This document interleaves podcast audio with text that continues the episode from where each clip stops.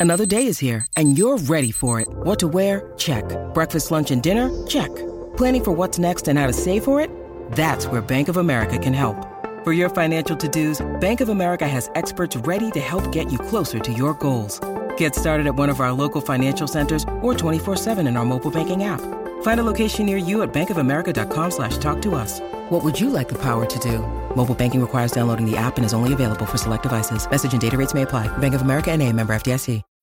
When you need mealtime inspiration, it's worth shopping Kroger, where you'll find over 30,000 mouthwatering choices that excite your inner foodie. And no matter what tasty choice you make, you'll enjoy our everyday low prices, plus extra ways to save, like digital coupons worth over $600 each week. You can also save up to $1 off per gallon at the pump with fuel points. More savings and more inspiring flavors make shopping Kroger worth it every time. Kroger, fresh for everyone. Fuel restrictions apply. Mary redeemed a $50,000 cash prize playing Chumba Casino this year. I was only playing for fun, so winning this was a dream come true. Chumba Casino is America's number one social casino experience. It's serious fun. With over 80 casino style games to choose from, you too could win life changing amounts of cash. Be like Mary. Log on to chumbacasino.com and give them a whirl. That's chumbacasino.com. No purchase necessary, void or prohibited by law. 18 plus. Terms and conditions apply. See website for details. The voice in the preceding commercial was not the actual voice of a winner. It's never been easier to communicate with people, but it's never been harder to know which platform you're supposed to communicate on. Here's a simpler solution. With call, meet, and message all in one app, RingCentral makes communication easy. With all that connectivity in the palm of your hand, you can work from anywhere with anyone at any time and never miss a beat. Because when it comes to communication, simple is better. Learn more at ringcentral.com. RingCentral, simpler communications. Welcome to Belly Up Sports, MD's Fantasy Football Show. Now, for your host, Dan Mater. And welcome back, MD Nation. As always, I'm your host, Dan Mater, and you're listening to the MD's Fantasy Football Show. And we're recording this on Saturday night, only about mm, 36 hours later than we typically do, typically would want to uh, from recording on Friday afternoons for these shows. We are talking about the best five, bus five, and sleeper five of the wide receiver position.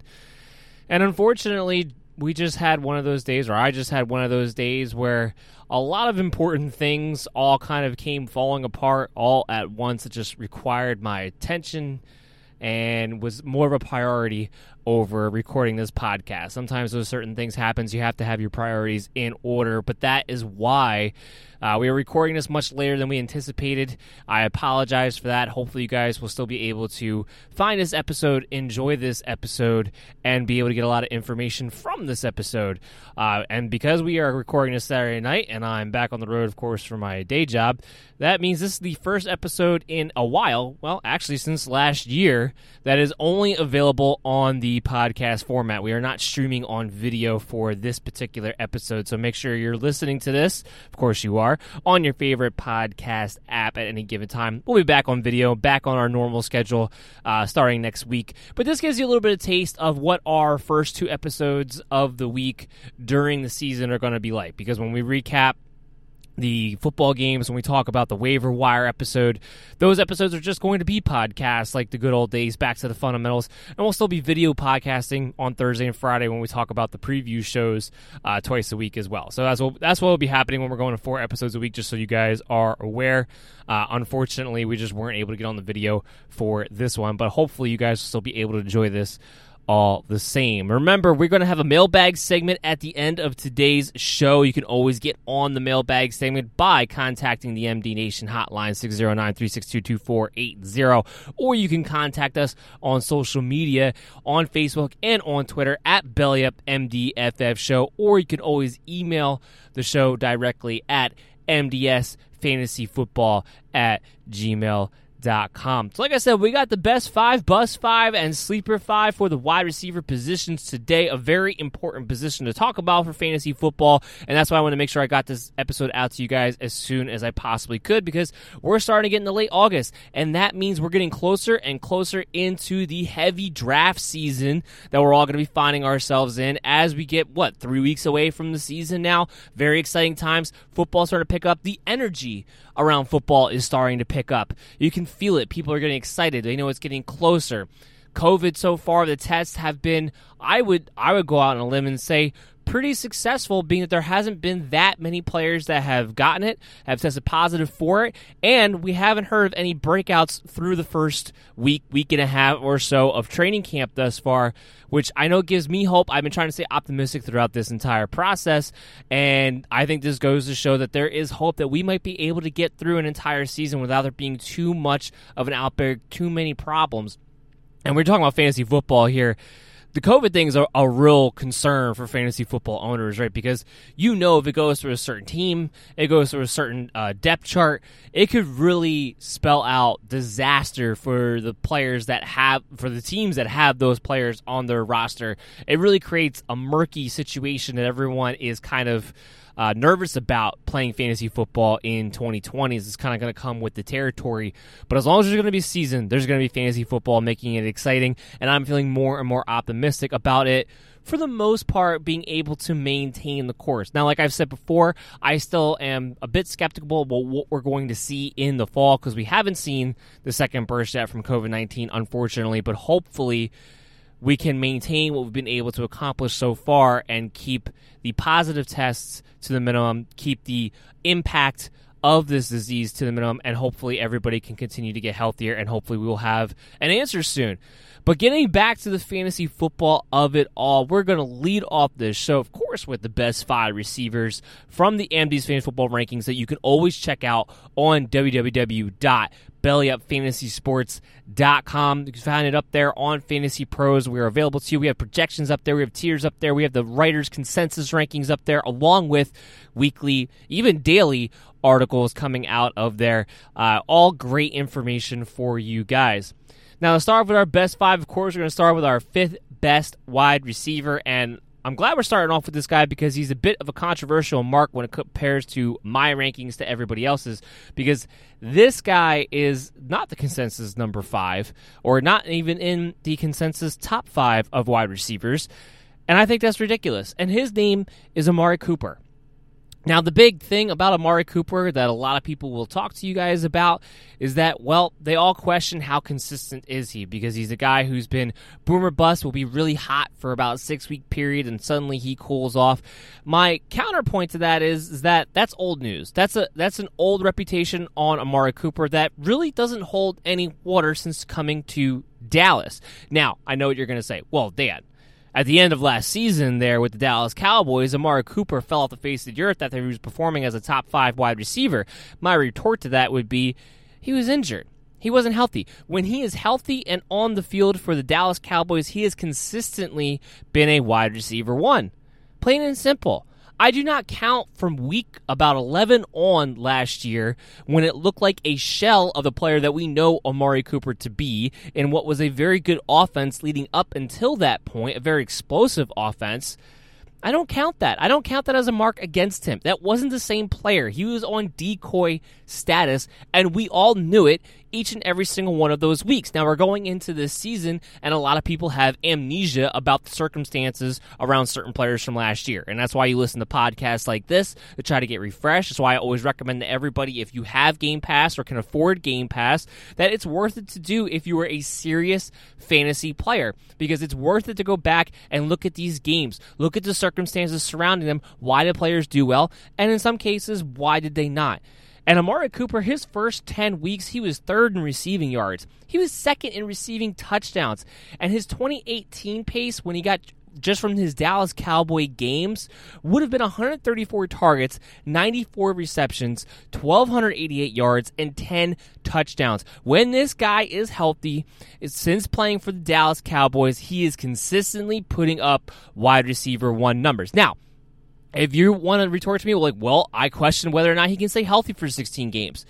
That's fine. I'm not going to argue with you there. If that's the way you're going you're going to choose to look at it. Everybody's different. Everybody factors in risk differently when they're looking to pick their lineups. But here's what I'm looking at. I'm looking at a guy in a situation with the Dallas Cowboys that could be a top 3, maybe even top 2 offense in the NFL this season with the weapons that they have. Their defense has been getting injured. That defensive line which should have been their strength has taken a lot of hits over the past couple of weeks with now Dontari Poe not sure when he's going to come back. Gerald McCoy got sent out on waivers because of his injuries, and he's going to be out for this season. So all of a sudden, that defense that looked like it was going to be pretty competent may pave the way for that offense to have to score even more points than, frankly, they were already set up to do.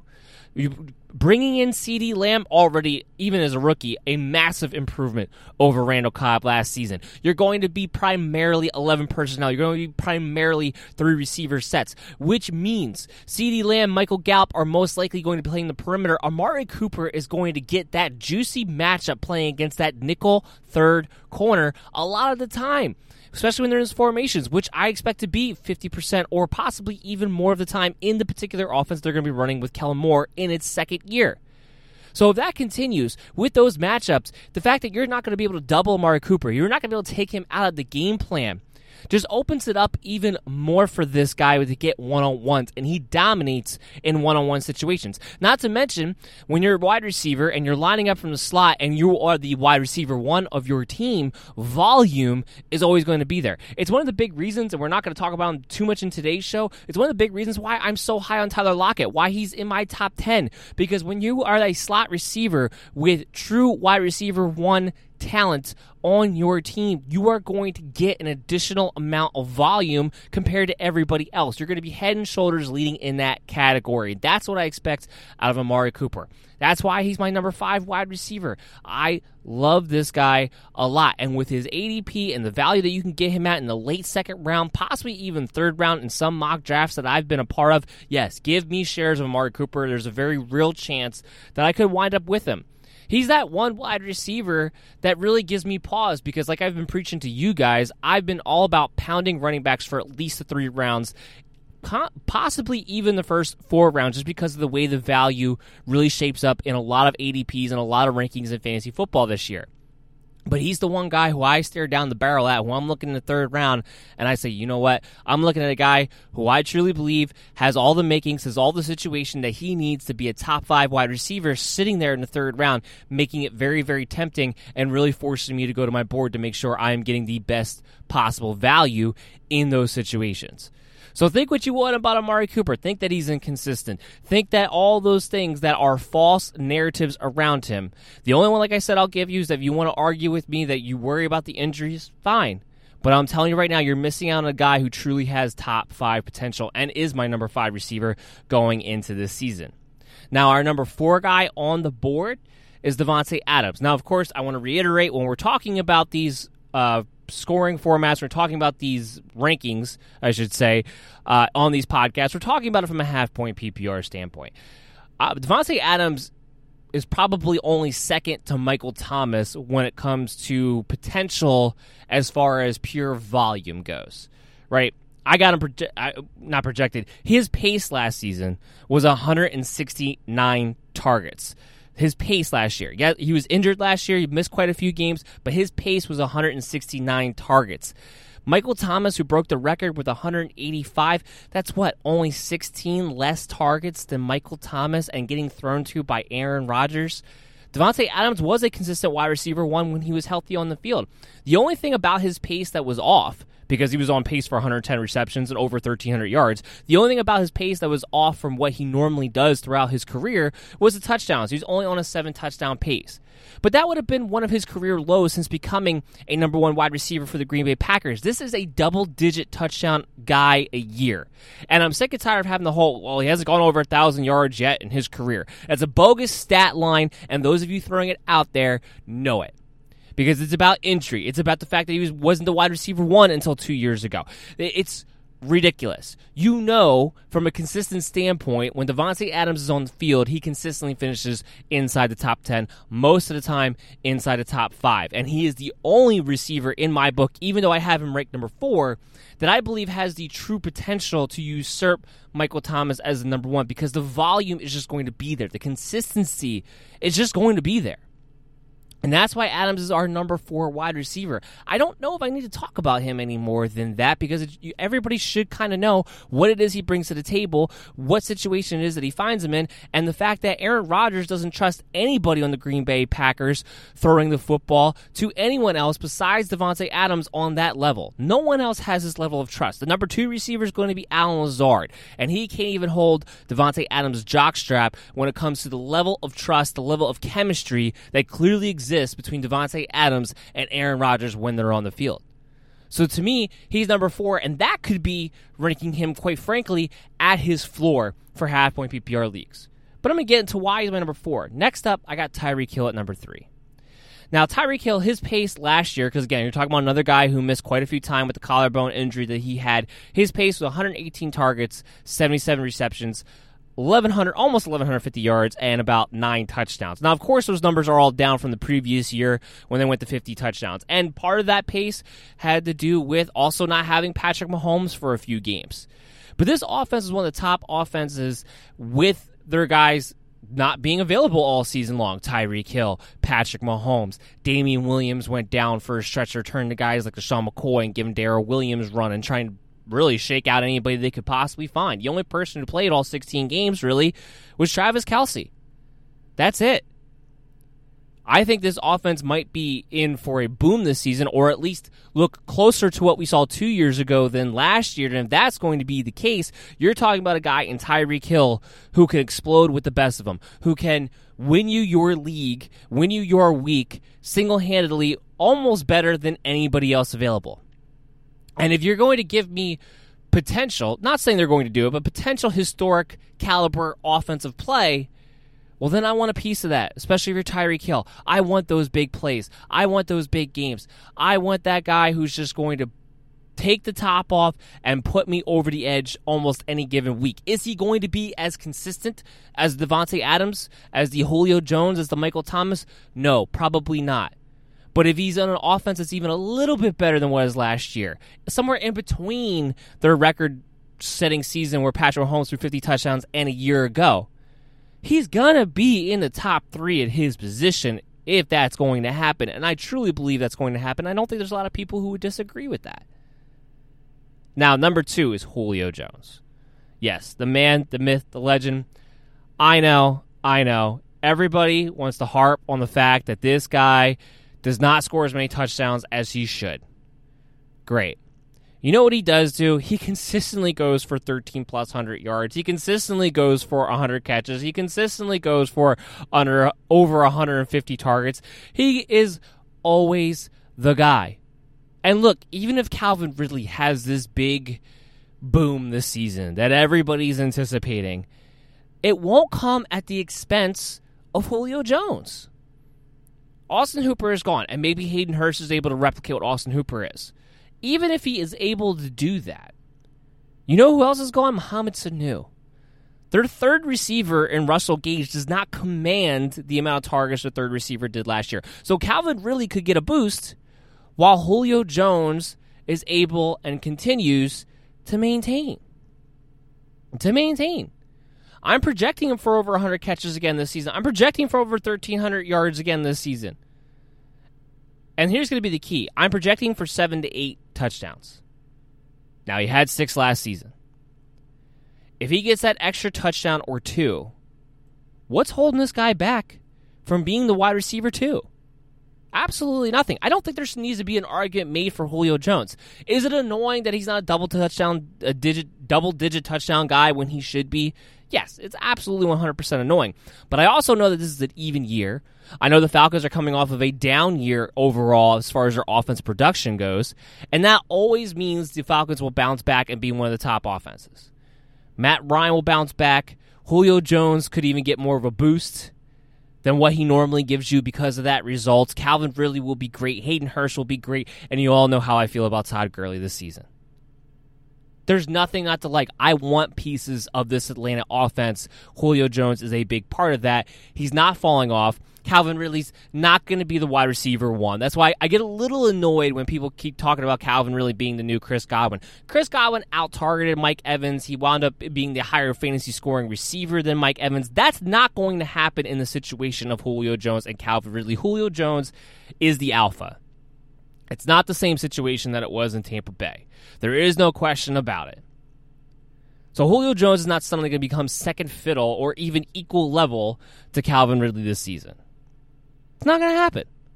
Lucky Land Casino asking people what's the weirdest place you've gotten lucky? Lucky? In line at the deli, I guess? Aha, in my dentist's office.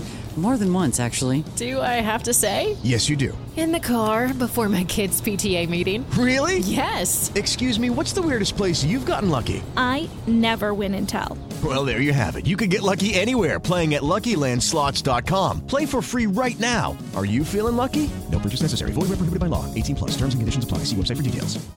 Whether it's Baker's Simple Truth Turkey or mac and cheese with Murray's English Cheddar or pie made with fresh Cosmic Crisp apples, there are many dishes we look forward to sharing during the holidays. And Baker's has all the fresh ingredients you need to turn today's holidays into tomorrow's memories. Baker's, fresh for everyone. Choose from a great selection of digital coupons and use them up to five times in one transaction. Check our app for details. Baker's, fresh for everyone. Now, number one, and we don't have to spend a lot of time talking about it, of course, is Michael Thomas. Because after the season this guy put up last year, someone's going to have to take the mantle from him in order for him to be usurped for me in my rankings. I mean, the production was absolutely ridiculous. Now, do I expect a downturn in his overall production from last? Yes. I mean, let's let's remind you: 185 targets, 149 catches, 1700 yards, and nine touchdowns. The only thing that I think is replicable from last season would be his touchdowns. That's it. Everything else is going to come down a little bit, but and kind of like the Lamar Jackson scenario, his stats can come down across the board. And he would still be the number one guy because that's how far the gap was. That's how far the gap arguably could be. Will Emmanuel Sanders command more targets than any second wide receiver the Saints had last year or have had in the past few seasons? Yes, absolutely. That's a big reason why I have him coming down quite a bit. But will that stop Michael Thomas from being the unicorn of consistency at the wide receiver position? No. The Saints offense, talk about offenses that can rival top five, top three, even number one. Saints offense is going to be right there in that conversation. Drew Brees is going to have one on one matchups everywhere on the field. What's not to like? Emmanuel Sanders, guess what? Defenses are not going to be able to come in against the Saints and game plan to take Michael Thomas and Alvin Kamara out of it. That's not going to be that's not going to be able to be their singular focus. Emmanuel Sanders makes sure that you have to stay honest, that you have to respect the opposite side of the field. You add Jared Cook in there for a second season with Drew Brees, who was doing really well towards the end of last year. If you're telling me you can't double Thomas or cloud cover Thomas on a consistent basis, yeah, maybe he doesn't go for almost 190 targets. But I think a safe bet is 145. I think a safe bet would be 110 catches. I think it's a safe bet he gets 13 to 1400 yards. And I have him getting that extra touchdown for 10 this year. I think those are all pretty safe numbers to expect that on Michael Thomas. And guess what they all have in common in a half point PPR stand, uh, standard format? Those stats make him number one by decent margin, too. I have him finishing the season with 247 fantasy points. Next best, Julio Jones at 231. That's a significant gap from a number one to a number two overall at the receiver position. Significant. Because that means on a per game basis, you're scoring an entire point more per game than the other guy. And that is a huge gap in fantasy football. So there's nothing not to like. There's no reason to think that he won't be able to duplicate it. And it's his consistency which makes him such a beast. Which makes him such gold. Makes him fantasy gold. Period. And that's why he's our number one.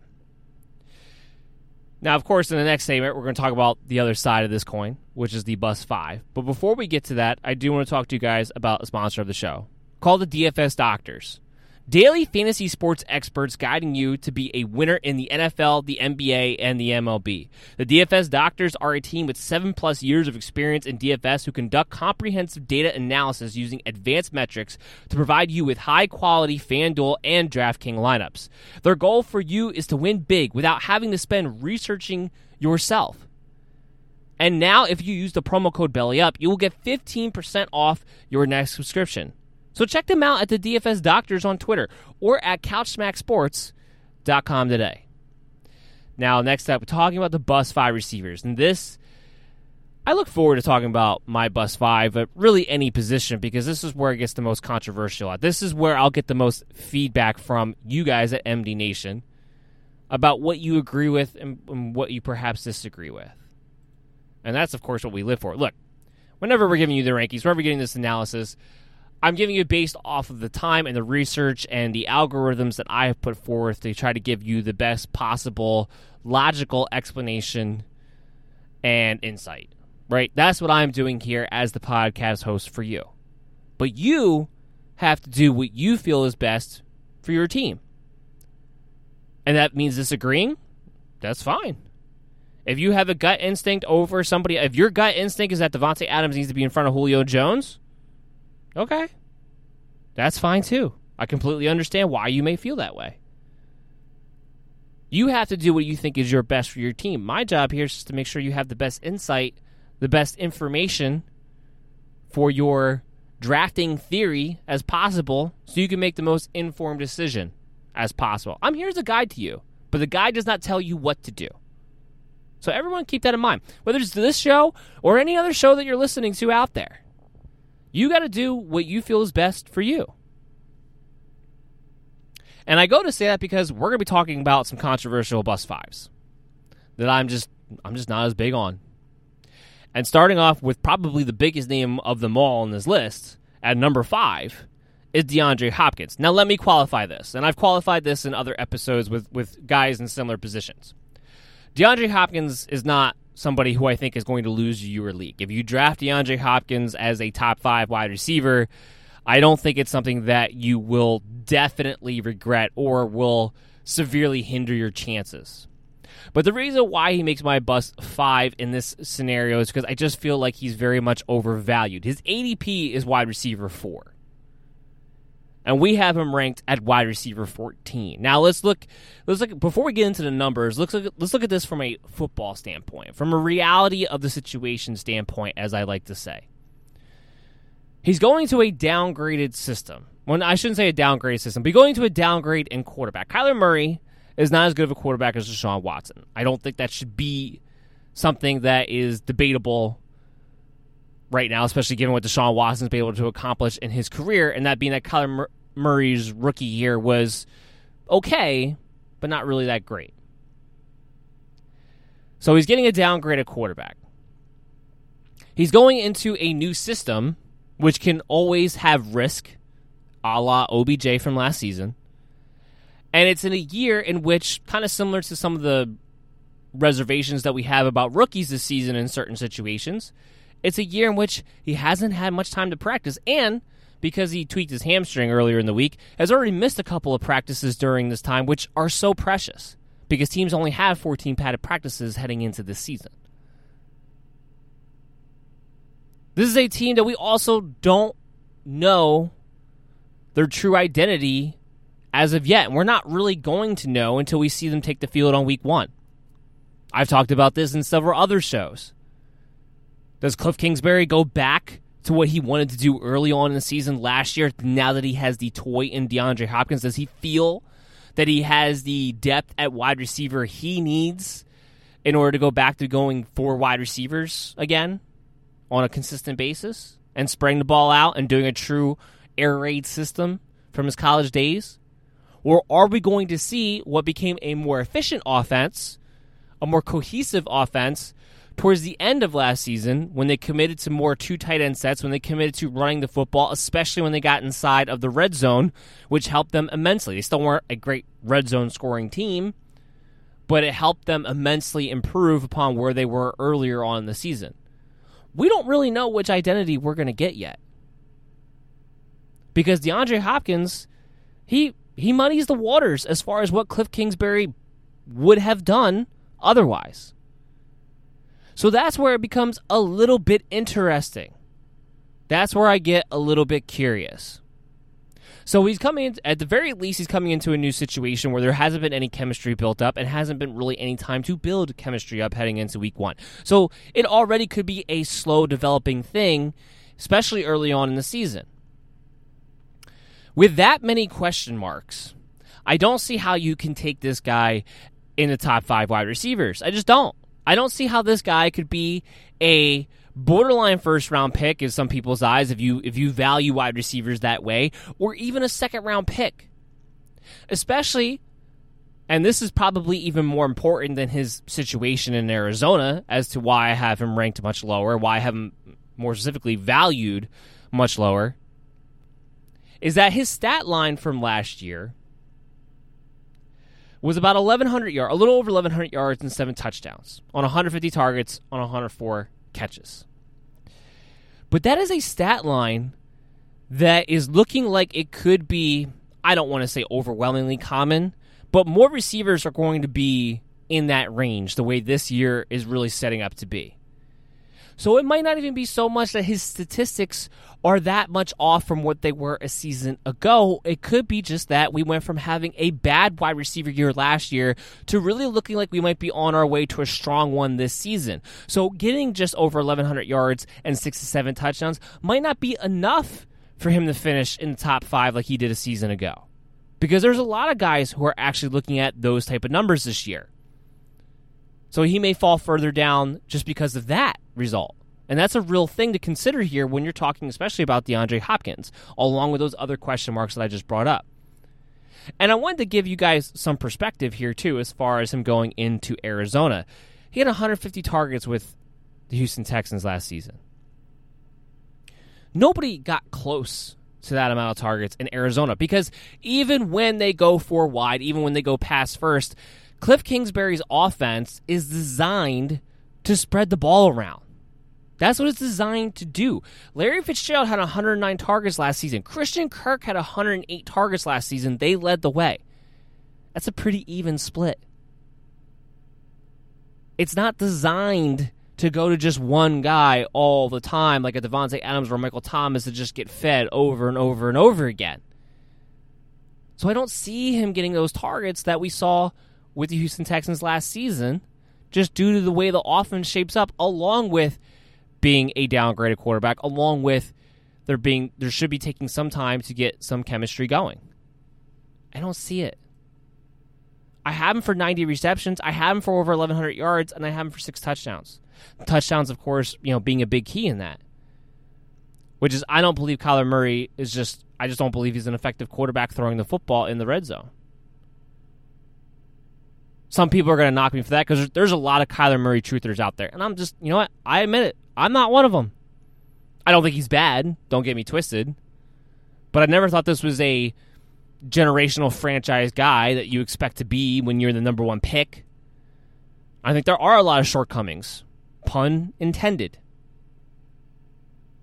I've never seen a quarterback have to jump backwards in order to see over his line of scrimmage in the red zone to try to throw the ball. His arm is not as strong as Patrick Mahomes. It's not even as strong as Russell Wilson's.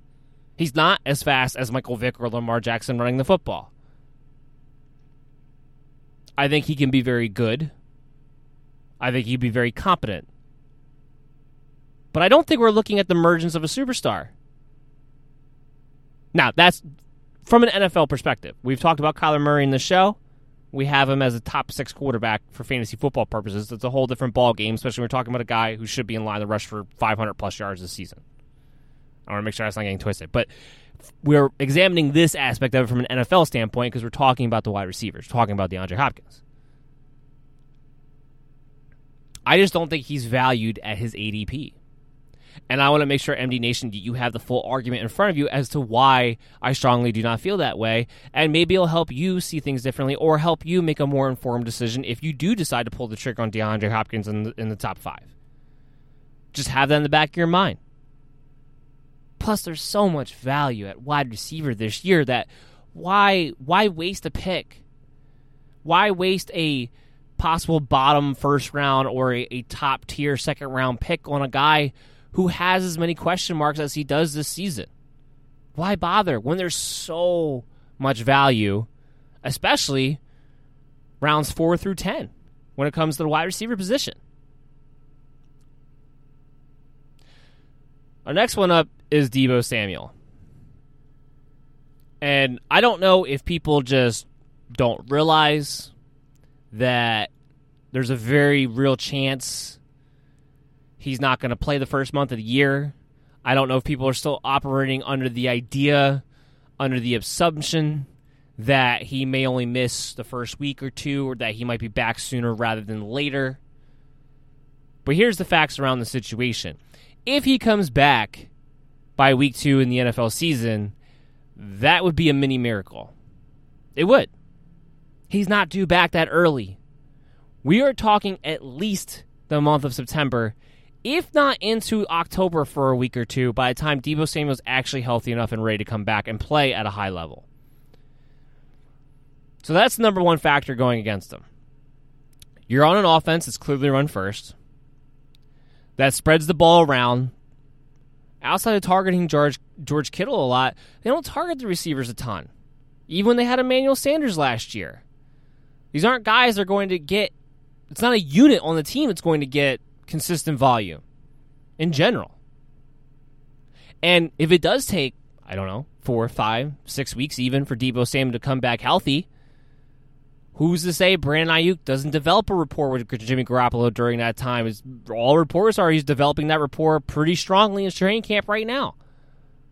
Who's to say because Brandon Aiyuk is going to be more of that prototypical perimeter wide receiver for this team. Who's to say that Brandon Aiyuk doesn't really become the number one read? While Deebo Samuel does all the little things that Deebo Samuel does, the slot receiver going into motion, doing the, the reverses, the roundabouts, the end arounds, I should say. That's not going to be a highly volume targeted position as far as, you know, fantasy purposes go. And the reason why I harp on this is because even as of now,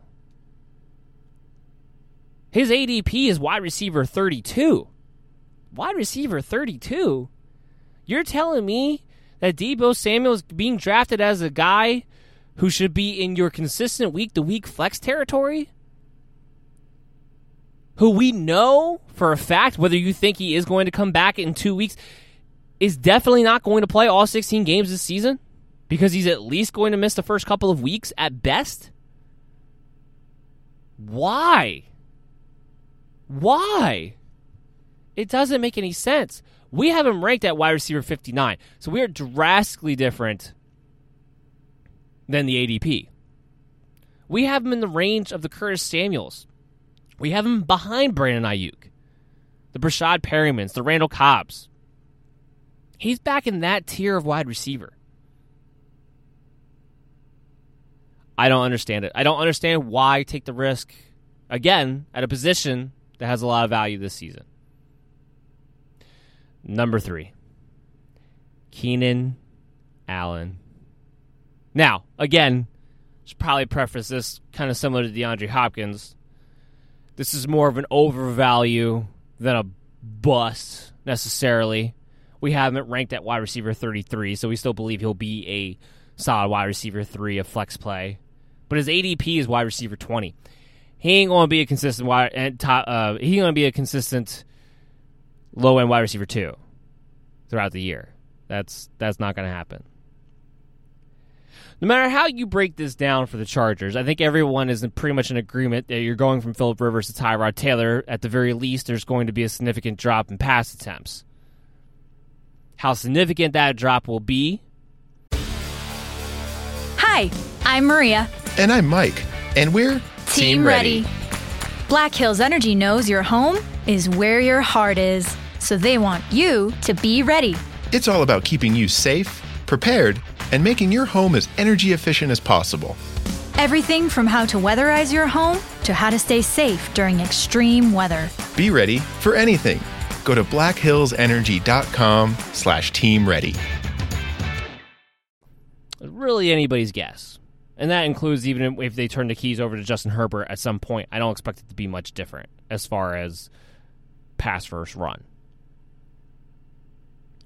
Keenan Allen's a guy who survived off of volume, especially for fantasy football purposes.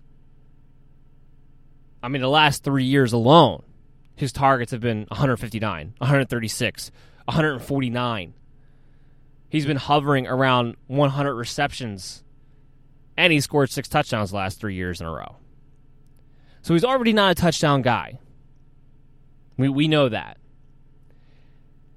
And if they're going to go from almost 600 pass attempts to most likely, at most, closer to 500 pass attempts, which would be what 63 more attempts than Tyrod Taylor's career high as it is. So you're already doing a little bit of projecting in that sense. He ain't going to get those whopping numbers of targets. He's not going to get those whopping numbers of receptions. It's not going to happen. We have him for 110 targets, 71 receptions. I feel pretty good about those numbers. And Keenan Allen, from a fantasy standpoint, is not going to thrive off of that because he doesn't score enough touchdowns. Hell, and with the with the drop in volume, I don't think you can count on him to score six touchdowns this season. We have him for about three to four. Tyrod's not going to look for him in the end zone. He's going to look for Mike Williams. He's going to look for Hunter Henry. He's going to run it. I'm not a fan. I'm not a fan of Keenan Allen this season. Volume is the name of his game, and volume is something that's not shaping up to be there this season. Regardless of what you think of the quarterback situation, it's just not. It's just not going to be in the cards. So, those of you drafting him as the wide receiver 20, don't. There are so many guys with more upside. We have him back in the territory of Jameson Crowder. I think that's where he belongs. I think his numbers are going to be pretty similar to Jameson Crowder this season. Guys like Marquise Brown have way more upside going in his territory. Tyler Boyd, I'd rather have. DJ Chark, I'd rather have. These guys are in line for volume and they have way more upside. Which brings us to our number two. And I was going to say I, I, catch the most flack for this, but I think it's a pretty even split between my number two guy and my number one guy, who we'll get to in a second. But Adam Thielen is our number two wide receiver as far as busts go. Our number two bust wide receiver. He's our number 29 receiver as far as rankings go. He's being drafted as the wide receiver 13, which is just dumb. I'm sorry, it is. It's just dumb. I know I know that he was hurt last year, and before last year, he's been finishing as a top 10 wide receiver or around that territory. Okay. That was in different offenses, in different circumstances. Adam Thielen's numbers go down without Stefon Diggs historically. Adam Thielen's numbers go down when he has to play on the perimeter more so than the slot historically. Those are two things he's going to have to do this season. Justin Jefferson's going to play the slot more than Adam Thielen because that is his strength. And as a rookie who's going to play a lot, you're going to want to play to his strengths, especially in a season where you don't know what you're going to be able to get out of these guys with a practice on a consistent basis. So you're going to need to put them in their strongest suits. Plus, not to mention, the other reason Adam Thielen is going to play a lot on the perimeter is just because of the style of the offense. They want their bigger receivers on the perimeter because they like the guys who are bigger and can block. Well, that means Thielen's going to play. He's going to play on the outside a lot, if nothing else, for the running game. Is he going to be the most targeted wide receiver on the Vikings? Yes, 100%, absolutely. But I don't know if that means a whole lot. This is a, this is a team, this is a quarterback only threw the ball 466 times a season ago. Was Kevin Stefanski technically the offensive coordinator? Sure. Was that offensive system any different than what Kubiak runs anyway? No. Has he historically thrown the ball more as the offensive coordinator? Yes. But I would also argue he hasn't had this good of a rushing attack since the Houston Texans and Arian Foster got hurt so much that it kind of skewed the numbers a little bit there too. I think Kubiak has gotten more run heavy in his older age, less pass happy. I think he's a strong wide receiver three. I have him ranked at wide receiver twenty nine. I'm not telling you this is a guy who's going to ruin your team. This, again, this is another guy who's not going to he's not going to lose you your league.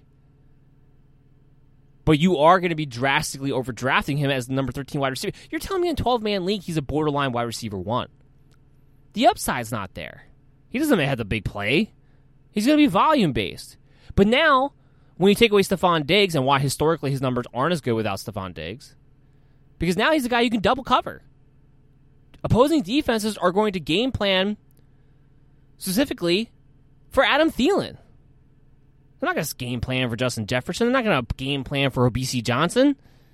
It's going to be Adam Thielen and Dalvin Cook. That's what the game plan is going to be from opposing defenses. If you double cover or cloud cover Adam Thielen, he could disappear. Seen it time and time again when he's stuck in those situations. It's usually what winds up being a Stefon Diggs game. I just I worry about Adam Thielen. I'm not as excited as everybody else is on this idea that he's going to get all this volume and therefore going to thrive with no Stefon Diggs in the work. I don't see it that way. I think it's the opposite effect. I think he's going to be playing out of position with more tension, and I don't think he's a receiver who thrives under those conditions. I don't have him even quite making a thousand yards this year. I have him for 950 yards, about six to seven touchdowns, 62 receptions on the year and that's with him playing 16 games. This is a heavy run first team. Still a wide receiver three.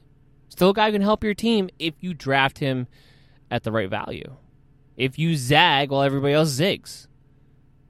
And if somebody wants to draft him as the wide receiver 13, well, then let someone else make that mistake. Our number one bust is DJ Moore. Yep, DJ Moore. Everyone loves DJ Moore. I don't. And not because I don't love him as, as a talent. I, I think he's I think he's a great talent. I think he's in a great system. I think he's going to have a great role. But when you look at it from the lenses of a fantasy football perspective, similar to a Keenan Allen, this is a guy who thrives on high volume. 135 targets last year, 87 receptions, almost 1,200 yards and only four touchdowns. We all know he's not a touchdown guy. So he needs the volume. Why is that a problem this season with the Carolina Panthers after I just said he's in a great offensive system and in a great role within that offense? Well, because the offense, even though he's a great setup NFL wise, the offense is designed to spread the ball around. That offense added Robbie Anderson this season. It added Teddy Bridgewater, who's a guy, when he's not on the Saints anyway, who does typically, historically, like to spread the ball around. Doesn't just target one guy over and over again. Now, he did last year, but I mean, whether it was Drew Brees or Teddy Bridgewater, it didn't really matter. They were just targeting Michael Thomas over and over again because you didn't have any other weapons to go to. Curtis Samuel had a down year last year. We could very well see his statistics improve. Robbie Anderson's a hell of a receiver to have. So my point here, I mean, really, with the Carolina Panthers in general, anybody not named Christian McCaffrey kind of finds himself in a situation where there's so many other good pieces that I don't know if there's any one particular player who winds up excelling because I don't know they're going to be put in that position to get the volume they need to excel from a fantasy standpoint. And if you're going to give me a guy whose potential in the touchdown department is only four to six, well, then he better be getting me 130 to 140 targets. And I just don't quite have that for DJ Moore. Have him for 122 and about 73 receptions, about 900 yards, and I'm even giving him an extra touchdown in five this season. Puts him at wide receiver 27 for me. Now, again, a wide receiver three, but again, this is a guy who's being drafted as a very high end wide receiver two with his ADP at 14. I have him more in the range of Calvin Ridley, who I'd rather have, of DK Metcalf, who I'd rather have, of Michael Gallup, who, yes, I'd rather have. Jarvis Landry, Marvin Jones, Robert Woods, DeVante Parker, A.J. Brown, Allen Robinson. I'd rather have all of those guys, and all of those guys we have ranked below wide receiver 14. Our wide receiver 14 is DeAndre Hopkins.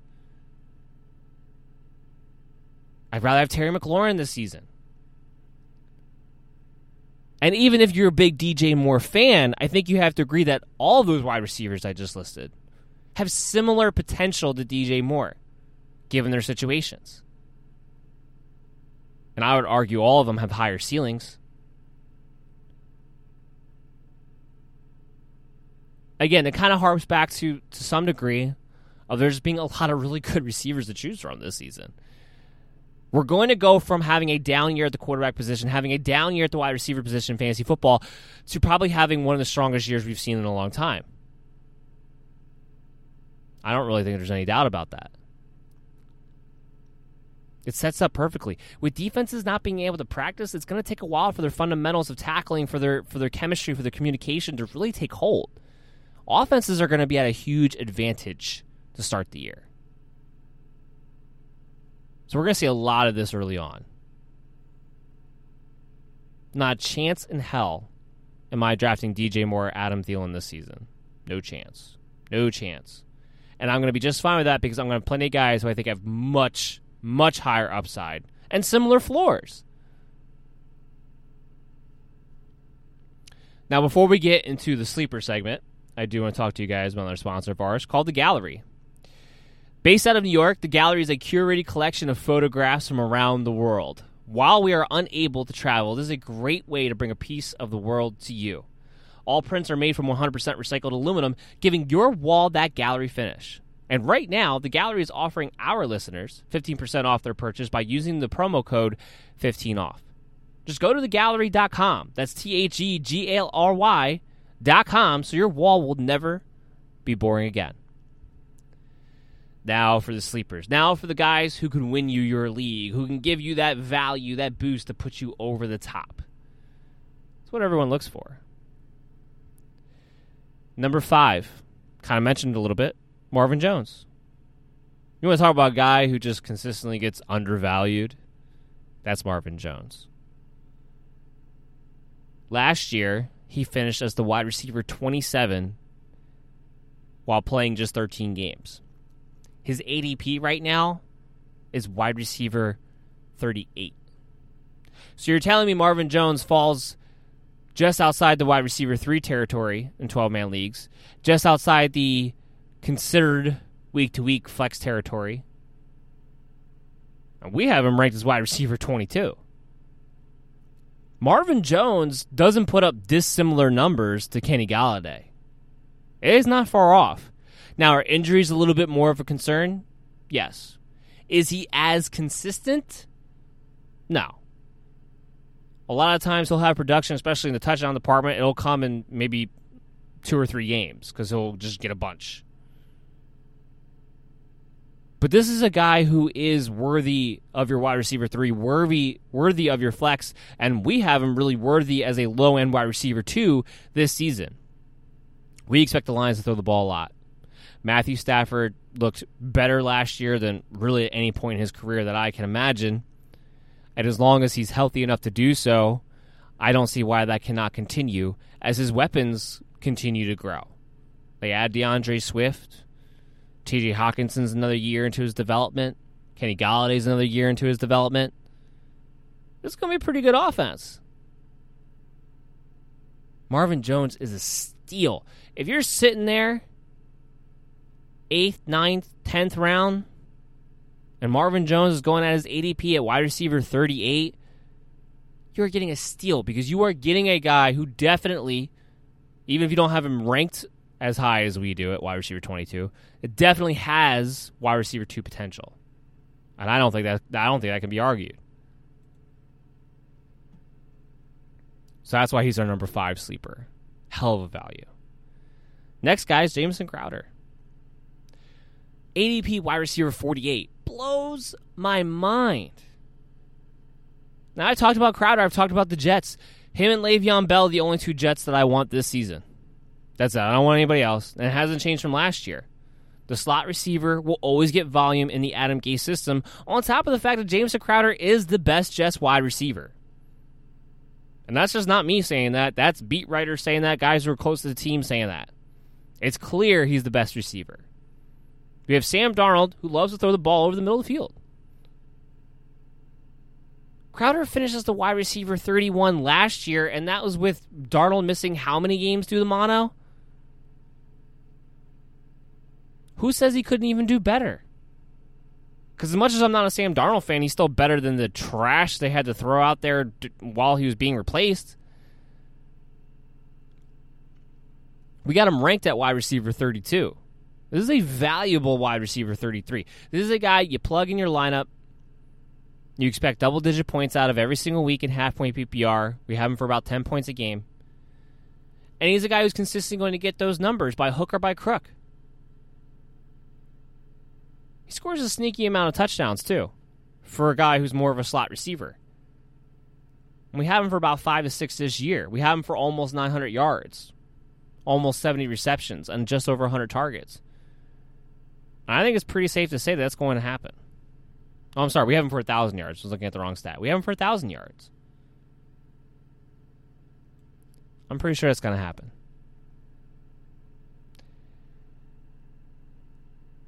His his ADP of 48 just astounds me. Does he consistent? Does he have the ceiling of some of these other guys? No. But is he going to be an easy plug and play in your lineup? 100%. Moving on, number three, Preston Williams.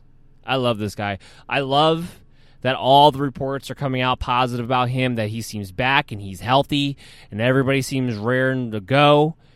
Remember, before DeVante Parker took off, the guy who was actually getting the most targets on this team was Preston Williams at a rookie wide receiver. This is a guy who had off the field issues coming out of college, which is why he was drafted so low. But he has all the attributes of a number of a true number one perimeter wide receiver in this league.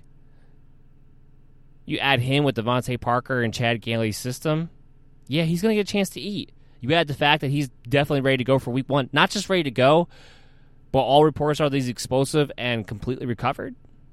Not only is that impressive, given the timing of the injury that he had in the ACL last year, but it's makes you very hopeful. Makes you fantasize about your fantasy. His ADP is wide receiver 59. We got him ranked at wide receiver 43, which frankly I think might we might even be ranking him as his floor. Wide receiver 59, that's a guy who's borderline not even being drafted in some drafts. That's ridiculous. This was the number one targeted wide receiver before he went down on the Miami Dolphins last season. We all saw what Parker could do. We all saw what Gesicki could do by the end of the season. If you get default targets in a team that's, you know, while their NFL running game is going to still be more competent than it was last season, it's still going to be a pass first team because it's Chan Gailey. I'm excited about what he could do, what he could bring, especially at that price. Drafting Preston Williams as your wide receiver four, that's a steal. A steal. His pace last year, don't forget, was 120 targets, 62 receptions, 856 yards, and six touchdowns. That would have made him the wide receiver 34 had he been able to maintain that pace. Now I know it's you know that's a little bit of loosey goosey math here and there, but it gives you an idea of how well he was performing. He was a solid wide receiver three with Parker on the field, with Mike Gesicki on the field. He was a solid wide receiver three. I love Preston Williams. That's why he's my number three sleeper. My number two sleeper, and maybe my favorite one to get in the later rounds, the double digit rounds that we're talking about with some of these guys, is DeSean Jackson. ADP 58. So his ADP is only one spot higher than Preston Williams. We have him ranked at wide receiver 46. And again, I might be ranking this guy at his floor. You have no Alshon Jeffery for the first six weeks. I know it's not official yet, but it's looking more and more like he's going to be headed to the pup. So first six weeks, count Alshon Jeffery out. That makes DeSean Jackson the veteran leader. That makes him the number one targeted wide receiver. I've said on the show before that the number one targeted pass catcher I still expect to be Zach Ertz by the end of the day, but I do think DeSean Jackson will be the number one targeted wide receiver. All reports are that he's as fast as ever. Now, how many games is he going to give you? I don't know. It's a good question. It's one of the reasons why we wound up having him ranked at wide receiver 46 was we're only projecting him for 12 games this year. And I think that very well could be generous. It may be more like 8 or 10.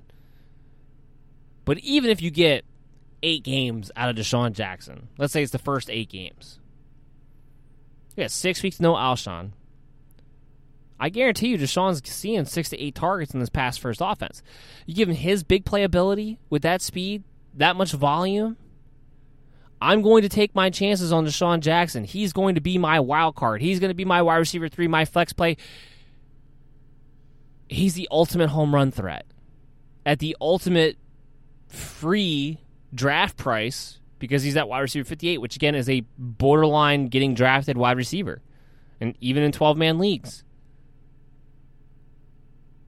We want to talk about guys who are shaping up to have a really great opportunity to be hot at the start of the season, to get your team off to a hot start, to help you go a long way for the playoffs. DeSean Jackson is that guy. That guy. Very excited about what he can bring to the table. Very excited about where you can get him and the value that I very much feel like he's going to return to you, especially early on in the season. Now, drum roll, please. Da-da-da-da-da. Can't really do it that well. Number one sleeper, Brandin Cooks. Yes, I have Brandin Cooks projected as the number one receiver of the Houston Texans. Now, I have him as the number one receiver whether Will Fuller's on the field or not. But I think everybody has to admit, even if you're a Will Fuller guy, that you recognize talk about wide receivers who probably will only play eight to ten games and if i look here very quickly i believe we only have him playing eight no actually i gave him ten i tried to be generous i gave him ten games but i wouldn't be surprised it was only eight Brandin Cooks is still going to wind up as the number one target receiver at the end of the year because even though, yes, he had the concussion issues last season, I still have more faith in Brandin Cooks lasting an entire 16 game season than I do Will Fuller. So just based on that, he's going to wind up being the Texans' number one receiver. But that would just be at his floor. This is a guy who went over a thousand yards every single year, no matter what team he was playing for, and has always been a really good receiver. This is a guy who's always had the deep play, big play, speed threat, but also was always an underrated route runner he's finally going to get a chance because with the Rams, he was kind of had a specialty role there because they had Robert Woods, they had Cooper Kupp. He's going to finally get a chance, I believe, to be that veteran wide receiver that he is and to show off his route running ability in this offense. Will Fuller's role, why would Will Fuller's role change because DeAndre Hopkins left? He really hasn't had the time to develop because he's been injured so often. He is the tip, prototypical big play threat, number two receiver on that team. He's the guy who burns you when you're not paying attention. Brandin Cooks is the best route runner on the Houston Texans. He's going to be the guy who runs more of the DeAndre Hopkins tree. Now, he's not going to be DeAndre Hopkins. He's not going to play necessarily the exact same role, but of the receivers who are going to get the opportunity to run the receiver tree and to run the option routes, it's going to be Brandin Cooks. Which is why I believe he's going to be the number one receiver of the Houston Texans. And we're talking about a Texans team that could have a lot of volume throwing the football because we're talking about what very well should be one of the worst defenses in the NFL. So I expect a lot of Brandin Cooks being fed. His ADP is wide receiver 37. We have him ranked at wide receiver 13. Oh, and by the way, for all the concussion issues that he had last year, he's only missed he only missed two games. That's it. He only missed two games. I know it seemed like a lot more. It took me by surprise too. Now, there's some games there where he had to come out of, but he only missed two games, and he got over a thousand. Except for last year, he got over a thousand yards every year. Why wouldn't he be the number one? Why wouldn't he have tremendous value? He's definitely more valuable than wide receiver three that he's getting drafted at. I can tell you that right now. So you want to talk about guys who are steals? We want to talk about guys who can put you over the top. We want to talk about guys that you can get after the fourth round and will give you that high end production even still. Why I keep harping on drafting those running backs early because the, the depth at wide receiver. He is a big part. He is he is exhibit A to the evidence that I have as to why that's okay and why you can get that great production later on in these drafts. Brandin Cooks, my number one sleeper. That's going to wrap it up for my best five, bust five, sleeper five wide receivers. We will be back on Friday with the best five, bust five, sleeper five tight ends. And of course, we got the full mock draft on Thursday. But we're not done with the show yet today. We still have the mailbag segment to get to. Now, of course, remember if you want to get on the mailbag segment for any episode, just contact us on the MD Nation hotline 609 362 2480 or hit us up on social media on Twitter, on Facebook, at BellyUpMDFF Show. Email us. I had a lot of people emailing me last year. They seem to they seem to like to having that direct email contact. I don't care. I'm, i will get to you any way that you need me to help you for free. I'm, I'm just here to help you guys. I love doing this so much that I just want to help everybody win. I want to help everybody in MD Nation get to the top. So email the show, MDS fantasyfootball at gmail.com. And all those are ways for you to get on the mailbag segment. I pulled out three questions today that I really, really liked to answer on the show. I answered everybody else's who, who asked the question on social media, like I always do. But these three I did not because I wanted to put them on the show. So first off, we got Jay Marr from Twitter. His question is Robinson in the seventh, Allen Robinson, or AJ Brown in the ninth in a standard keeper league. Well, here, here's here's the deal. When you're in a keeper league and you have two guys who are pretty close to each other, like Allen Robinson and AJ Brown are, always keep the guy at the better value. Period. Now we happen to have Allen Robinson, and AJ Brown ranked right next to each other at 17 and 18. So we we have them in the same tier as each other. And yeah, we have Allen Robinson at 17, AJ Brown at 18. But when you're telling me a two round difference, I can have AJ Brown in the ninth round. Not that not that having Allen Robinson in the seventh round is anything to to snub about. That's that's pretty great value too. But Marr, AJ Brown in the ninth round could be your league winner. Could be your your championship key. So we would definitely say you go with the better value, which is definitely AJ Brown in the ninth round. Thank you, Jamar, for your question. This one was from Jason. Hit me up on Facebook. If I go three running backs in the first four rounds, which we've talked about quite a bit, can I feel good about Terry McLaurin, T.Y. Hilton, or Keenan Allen as my wide receiver too, which has more upside? Well, first and foremost, we talked about Keenan Allen. He's one of my busts, so obviously he's off the list. Another guy who almost made my bust list, but didn't quite, probably would have been my honorary number six bust, was T.Y. Hilton. And really, in some ways, he probably should have been even more of my bust. Now, part of this is because we don't have T.Y. Hilton playing 16 games. Over the past few years, T.Y. Hilton has proven to be more brittle. And even when he hasn't missed games, he's been out there a lot in decoy status over the past few years of his career.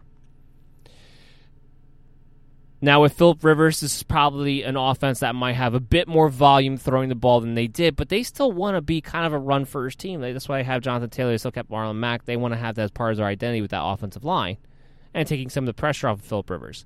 I think, I do think that T.Y. Hilton and Philip Rivers should have the most natural connection, and so far through training camp have of everybody else in that team. Because you're talking about Michael Pittman, who's a rookie. You're talking about Parris Campbell, who really, in all intents and purposes, is a rookie still because he barely got to play last year. Jack Doyle has missed the last four practices with an injury. Trey Burton, who figures to go into the mix. So it should be T.Y. Hilton. But, and this is where the problem of having Philip Rivers as your quarterback is. I don't know how many big plays, which T.Y. Hilton is usually what he thrives off of because he even even when he's in his high end days has never been a consistent wide receiver, but more of a, a big player bust type of guy. I don't know how many big plays he has in store for him with Philip Rivers, who clearly just doesn't have the arm strength anymore. Just doesn't. But he could be in line for more volume than we're used to seeing T.Y. Hilton get. But yeah, half point PPR, T.Y. Hilton's our wide receiver 57. Yeah, 57. I have him playing 13 games. That that's part of it. That's why we have him value down there. But an offense that's what going to throw the ball maybe 540 times, maybe 550 times. It's not going to be 600 like Philip Rivers was last season. This, this offense isn't really built to do that. It's not how they're going to be efficient. Take away a lot of the deep ball threats by bringing in Philip Rivers. I don't know. I don't like the situation. I don't. I might be too low on T.Y. Hilton. I, definitely acknowledge that. But I don't see why he's in store for a big year.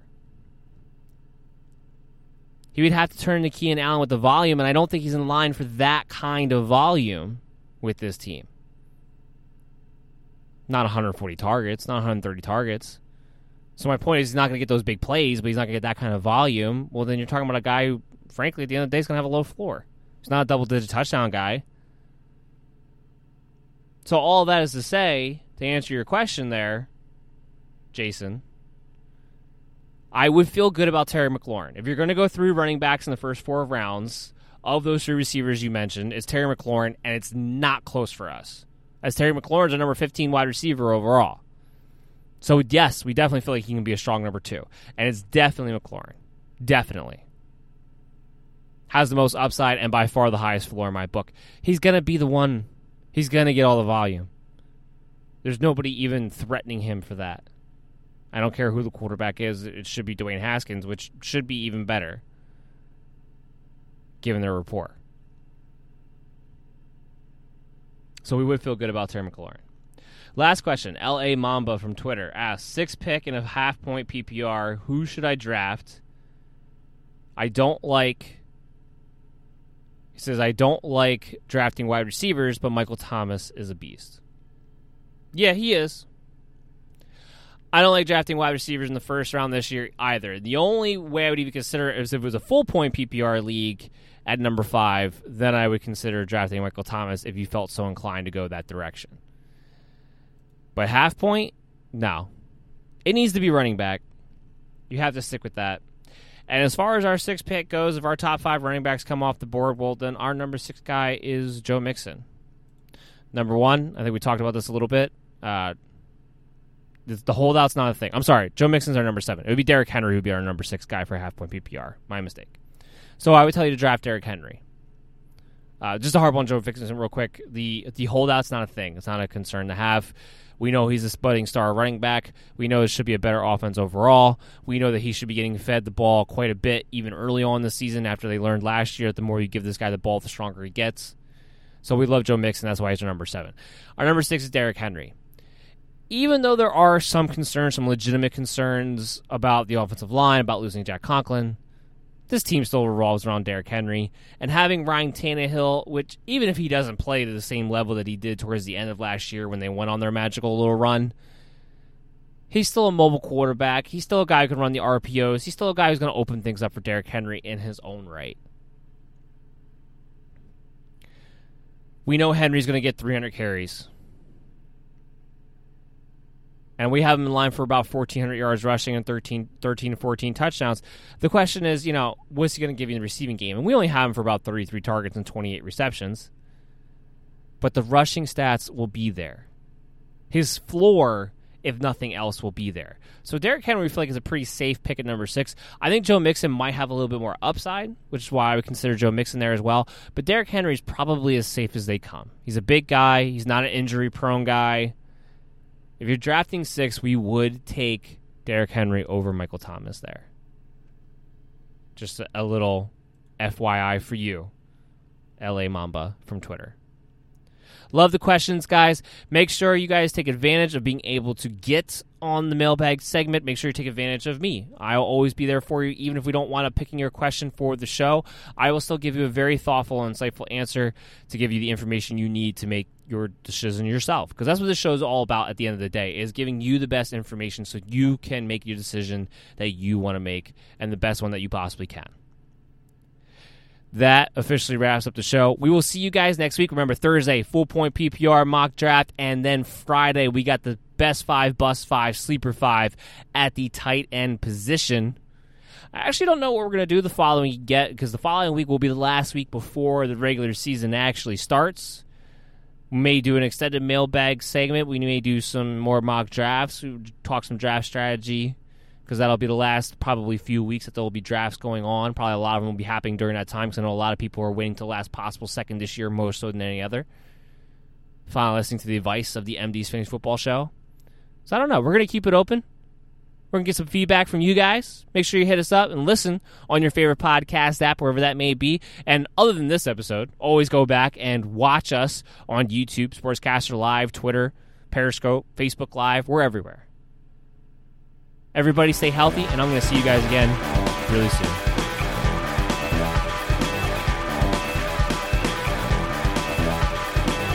Thank you for listening to Belly Up Sports, MD's Fantasy Football Show.